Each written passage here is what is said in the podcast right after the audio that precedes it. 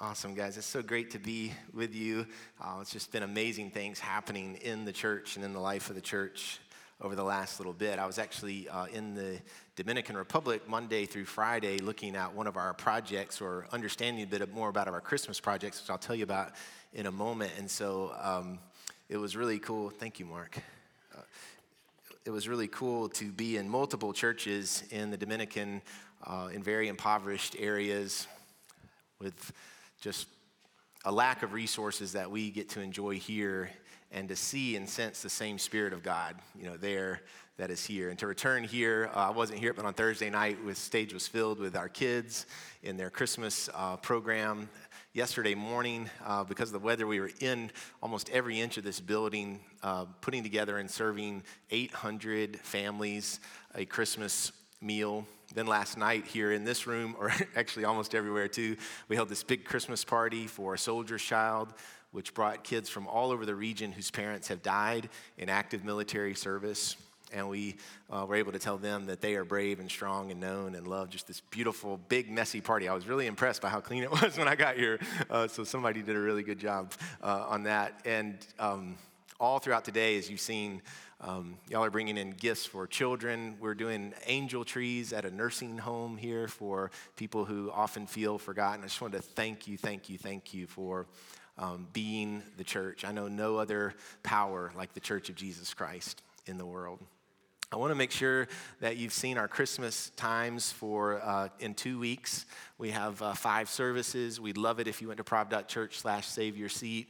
Would love just for you just to make plans to be with us. Um, we have found that many, many people actually, we expect hundreds and hundreds, if not a couple thousand people extra who don't normally come to church who will come on that night. And so that's what that little sticker is on the seat in front of you. See that, that QR code? What it actually leads you to is a way, just a little image that looks like that, that you can use to invite someone to join us here. So if you don't know how to use a QR code, this is probably not the time uh, for that. tutorial. So I just want to take that stress off. Uh, but if, if you're down if you're down with that, you just uh, it's really easy. You just hold up your camera and then there's a thing you push, and you'll have uh, an image that you could text to somebody or put on social media. And here's the reason why: uh, we want more people to know Jesus. That's the whole purpose. It's not, you know, there's no certain amount of people we're trying to get in here. It's just we want people to know about this Jesus that is coming to save them. So uh, I wanted you to, to know about that. Some of y'all have heard in January, I'm asking those who go to our 9:30 service to go to 8 or 11. That's what that means, 8 or 11. And that's not for everybody. We just need about 100 families in January who normally come to 9:30 to come to the 8 or 11 o'clock service. Um, it, uh, just trust me on that one. We just need some of y'all to, to do that. Uh, again, just to make room for, for more folks. So if you want to do that, I'd actually like to talk to you after the service, just right over here. I'd like to get your name, and I'll just be emailing you in January. Again, we don't need everybody to do that. If all of y'all did that, we'd have another problem on our hands. So uh, just pray about if you could, for the month of January, go to 8 or 11, and that'll be a huge, huge help. Our scripture is from Luke chapter 1. You guys ready for some more Luke? I hope so. Luke chapter 1. You've heard us tell the story leading up to this point that young Mary was visited by an angel named Gabriel who told her that she would be with a child and carry the Son of the Most High. She then took that news down uh, to her cousin Elizabeth's house. Two women who uh, really it should have been impossible for them to have children are gathering together, and the Holy Spirit came among them on Elizabeth and Mary. And then coming out of that moment of their babies jumping up and down in their wombs, Mary sings uh, traditionally what we think of as she sings a song. Uh, you'll see in the scripture it says Mary said, but for some reason, from this moment, people have thought about this as Mary's song. And this song uh, has become a song that has been sung for 2,000 years. So here's Mary's song. It says, And Mary said, My soul magnifies the Lord, and my spirit rejoices in God, my Savior for he has looked on the humble estate of his servant. For behold, from now on all generations will call me blessed. For he who is mighty has done great things to me, and holy is his name, and his mercy is for those who fear him from generation to generation. He has shown strength with his arm. He has scattered the proud in the thoughts of their hearts. He has brought down the mighty from their thrones and exalted those of humble estate. He has filled the hungry with good things, and the rich he sent away empty. He's helped his servant Israel in remembrance of his mercy as he spoke to our fathers, to Abraham, and to his offspring forever. And then Mary remained with her, that's Elizabeth, and Mary remained with her about three months and returned to her home. This is the word of God for the people of God. Thanks be to God. Um, I don't know how many of you guys watch the TV show The Voice. How many of you watch The Voice? Okay, excellent. Eight o'clock, it was like nobody, and it's like, skip that example. Uh, so this I feel better. but the greatest moment on The Voice, sort of the quintessential voice moment, happens in the first few episodes when people are trying out, and it's called the four chair turn. Okay, when four chairs turn. And so I'll explain it to you. The, the Voice has these super successful artists who themselves have had great careers and great voices. Right now, it's um, John Legend and Gwen Stefani and Reba, who needs no last name, and some dude from One Direction. And so there's these four people, and they sit in chairs uh, facing the opposite direction from a contestant that will come on the stage. And it's, it's pretty cool. It just by the power of the person's voice, right? Not who they are, not knowing their background, not some recommendation, um, you know, not the way they look, but just by the voice and the power of what's coming out of their heart, these judges have the ability to push a button that can turn their chair around to see them. And so sometimes one judge or two judge turns around, it's really cool, and that judge will get to sort of coach this person on the way. Sometimes no judges turn around, and it's this like not so good feeling. And then every once in a while, there's the four chair turn, right? All four people, just by the sound of the voice. And I picture a four chair turn when Mary sings her song. in a way, right? She wasn't on a game show. She wasn't looking for fame and fortune. So those parts are different. But this moment when Mary sang her song has basically been turning every chair for 2,000 years. People are like, who is this girl? What's going on with her? I want to I want to see her. I want to know more about her. And what is this sound coming out of her voice? What is she saying? Like I said, we know Mary has had this visit, but in the moment she encounters Elizabeth and the Holy Spirit comes, she is led to sing. Like I said, the scripture says, says, so maybe, maybe it was, was something she said, but it, it became in a way, uh, it became a very famous song with a very sort of fancy name. The name of Mary's song is the Magnificat. And the Magnificat is simply just Latin words for that first line of Mary's song where she says, My soul magnifies the Lord. Something is going on in Mary's life, and it leads her to sing. It leads her to sing something that others will notice, and chairs turn around.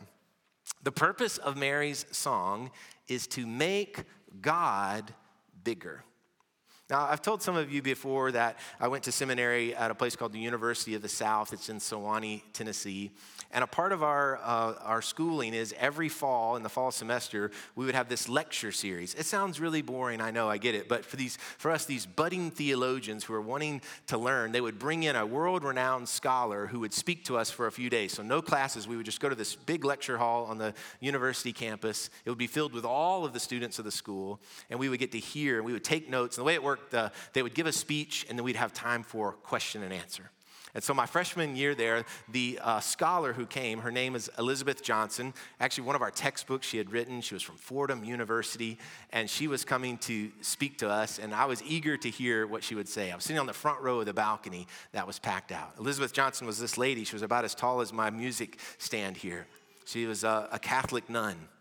And she came out and she stood before all of us, and I still remember her speech. I actually remember every word of her speech because this was her speech. She stood up in front of us and spread her arms out wide like this. And she said, God is very, very big. And then she pulled her arms in like this and she said, And we are very, very small. And then she did it again for emphasis. She said, God is very, very big, and we are very, very small. And then she said, and now I will take questions. Did you know that it is possible for you in your life to make others see God as very, very big? Did you know that it is possible as a follower of God, as someone who is a Christian, to live a life that actually makes God smaller to other people? It doesn't make God smaller, but it, in, it, it can minimize who God is by the way that we live. Well, the song of Mary's life made God bigger, it magnified, it truly did. What Mary said and how she lived actually made God bigger in the eyes of others. It has magnified God for all these years. This little girl made God very, very big to the whole world. And the songs we sing should make God bigger. The songs that we sing with our life. And so it, it makes us ask ourselves, what is the song that I'm singing? When you raise your voice, think about it like this. When you raise your voice, when people notice you, how is it that you are making God look to them? God's the same size no matter what, right? very, very big. But Mary's saying, when you look through the lens of my soul, my soul magnifies the Lord, makes him look bigger. We usually sing, here's the songs we usually sing. We usually sing songs that make circumstances look bigger. Did you know that? The things that we usually say and do usually make the circumstances of our lives look bigger. Our songs point to circumstances and make them seem like the biggest thing in the world. I was thinking about some of the songs, you know, that we might sing, like, sure could use a few more cashiers here in Target. Uh, there's only two. Only two cashiers in this whole place. All right, like, how many houses are they gonna build in Mount Juliet without first addressing the infrastructure? no, don't clap. That's terrible. I'm just kidding. Don't, no, no, seriously. All right, I got another one for you. Some of our mayors are here. Let's stop, okay? truly, truly. Uh, I sing this song sometimes like, I guess I'm the only one that washes the dishes. you bunch of lazy bums. So these things are our, all real, right? Our circumstances are real. But Mary has a lot of very real circumstances going on in her life. Think about it. And she sings something that reminds her of the size of God. She sings something that shows how big God is relative to our circumstances. Most people are not going to do that. It's the job of the faithful. That's our job to sing that song. We all, every person in this room has the capacity to get chairs turned around for people to notice you. Let us magnify God. The world actually needs to know right now that God is bigger than the circumstances, that we should be pointing to, to that. So Mary goes on to sing, And my spirit rejoices in God my Savior, for he has looked on the humble estate of his servant. For behold, from now on, all generations will call me blessed. Mary realizes that her name is going to be different moving forward. Her name, the way people look at her, is going to be different because of how God is acting in her life. Now, most of the time, we would think my name's going to get a claim for the things that I am going to do. But Mary's saying people are going to know who I am, and they're going to look at me differently because of the action of God. So I want to recount to you something. Uh, I did it actually on the same Sunday last year in December. I've done it many times, and I'm doing it on purpose because I want it to make an impression on our hearts every year as we get ready for Jesus to come. Did you know that the most popular girl name, the most popular baby name in the world, I'm just going to give you some places, okay? The most popular girl name in Egypt is Mary. The most popular girl baby name in Tunisia is Mariam. In Colombia, Mariana. In Paraguay and Peru, Maria. In the United States, Mary. In the Arab world, which consists of 22 Arabic speaking languages, the most popular girl name is Maryam. In Israel, among Muslim girls, it's Miriam. In Israel, among Christian girls, it's Maria. In Belgium, it's Maria. In Lebanon, and probably Lebanon, uh, it's, it's Marie. In Bosnia, it's Marija. In Greece, it's Maria. In Portugal, in Romania, it's Maria. God did something in a little girl that magnified his effect, so much so that it changed her legacy. It changed the way people looked at her and even what they would call her. It is okay to sing a song of praise that recognizes what God has done in your life. Today, even in Mount Juliet, Tennessee, people name their daughters Mary. You may also know, though, that the name Mary in the Hebrew language is a root word of the word that we would call bitter. Mary comes from a very famous Hebrew name from her ancestors, a woman named Miriam, whose name literally meant the sea of bitterness. The reason Miriam and other Jewish girls at that time were being given the name bitter is because they were an enslaved people in Egypt. And so they would actually name their girls, I'm bitter. We're bitter. We live in a sea of bitterness. They na- put the name on their child. And so Miriam's name becomes later uh, where they were call- naming their girls Mary because they were still bitter, waiting for God to show up, waiting for God to do what God said he would do.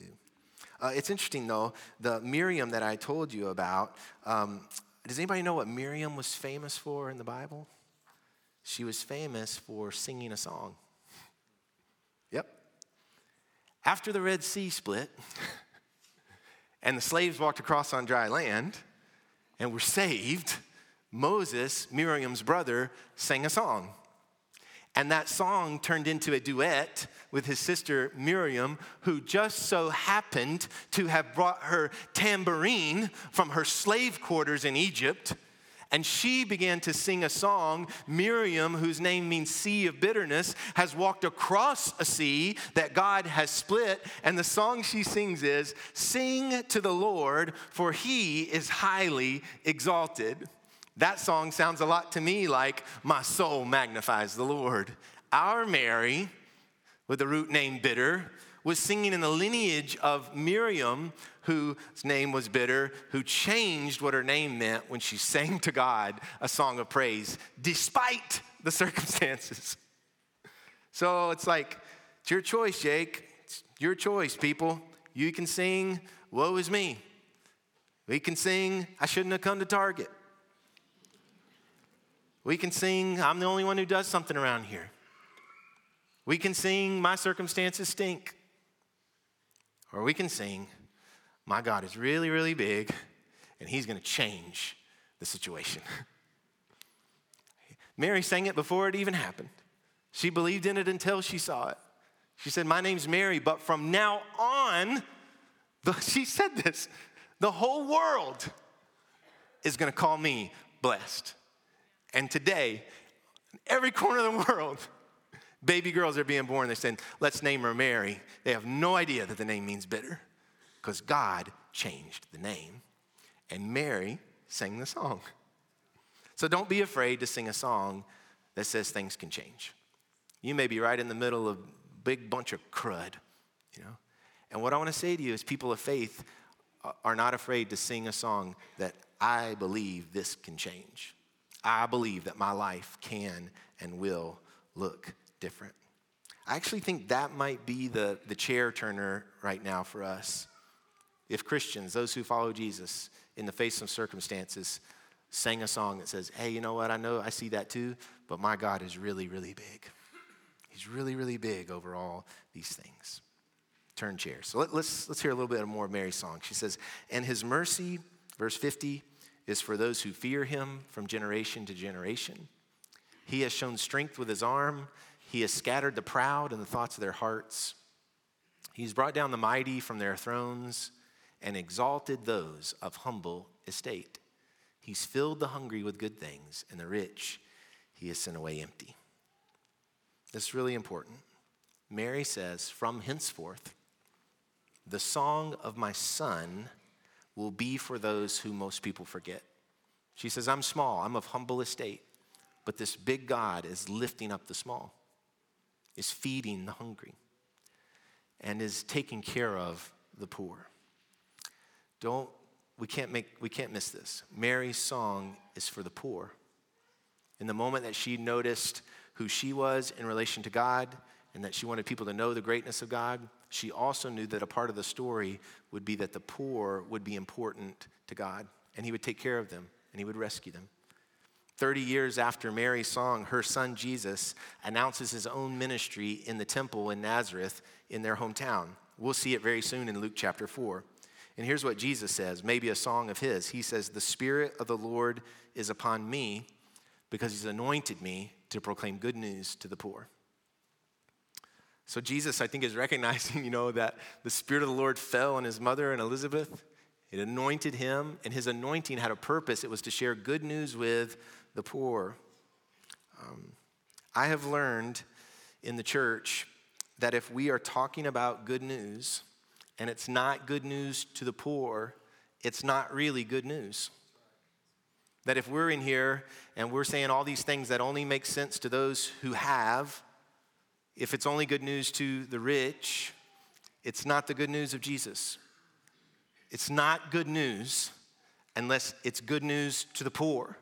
What we talk about, what we do here, to match up with Jesus, we have to preach a, a, a gospel that is for the poor. The reason I was in the Dominican Republic last week was I was there to see what's called a compassion center. A hope and dream of ours is to start one in Peru. So I know that to try to make a sense of it, we went to see something that's happening in the Dominican that we're hoping to be a part of making possible through God's grace in Peru. In the Dominican, there are 230 of these compassion centers. And what a compassion center is, is a church. It's first a local church that says we want to do something that will be good news to the poor in our community which in uh, the Dominican Republic, most people live on less than $3 a day. And so, in a compassion center, which is a church, it then becomes converted into a place that children can come and be fed, have their medical needs taken care of, um, where they're loved, where they're valued, where they're connected with people who have resources. It's where their tuition for their school is paid for. It's not the school, but most kids there don't go to school because they don't have the money to go to school. And so being a compassion kid gets you access to go there. And one of the most beautiful things about a compassion center is it also has a place that's called a survival center. We wouldn't call that here, we would call it our nursery.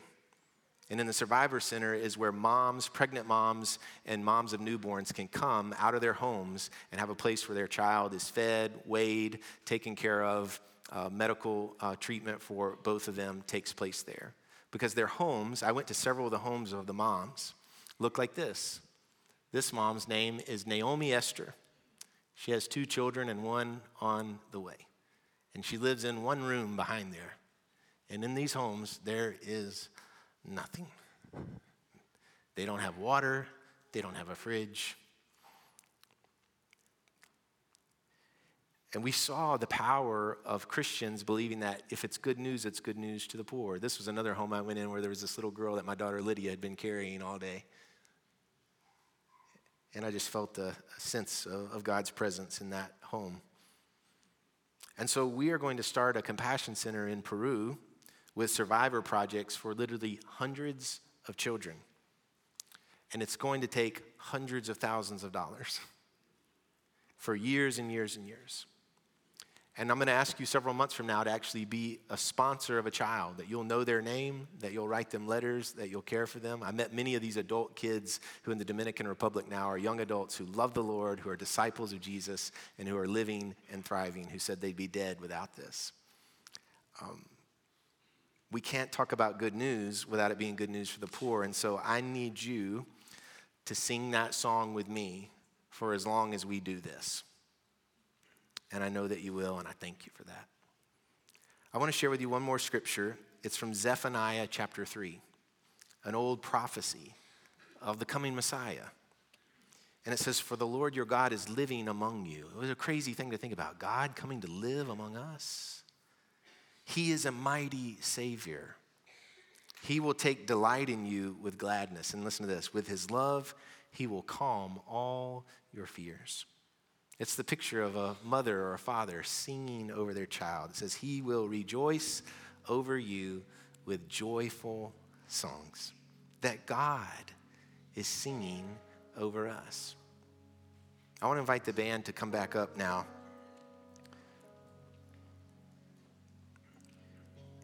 And the close of our sermon is going to be a song, okay? And I just want you to see where the Lord takes you. I want you to picture that one day we'll be singing together, all together in heaven. So we sing songs here, but they're practice for getting there and worshiping. I want you to think about how, how big God is, not how small. And just maybe not think about your circumstances for a moment as we receive this and think just think about God. Just let God be magnified in your soul.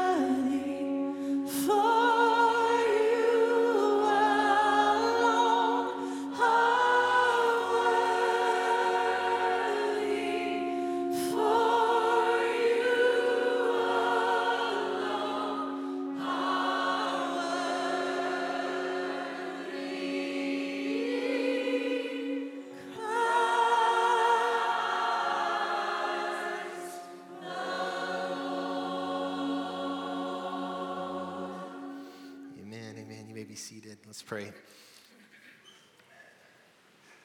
God, thank you for hearing our song. We hear your song. Thank you for singing over us, calming our fears. Thank you for these moments where we can get a, a foretaste of, of heaven. And, and now we will come to this humble table at our church, uh, bread and juice set for us as a way of receiving Christ. Let it be for us the body and the blood of your Son, Jesus, of the one who came to Mary, who would lift up those of humble estate. Because we know, God, that we are poor. that we are poor and we need Jesus. So we receive this good news as we come to the table today. In his name we pray, amen.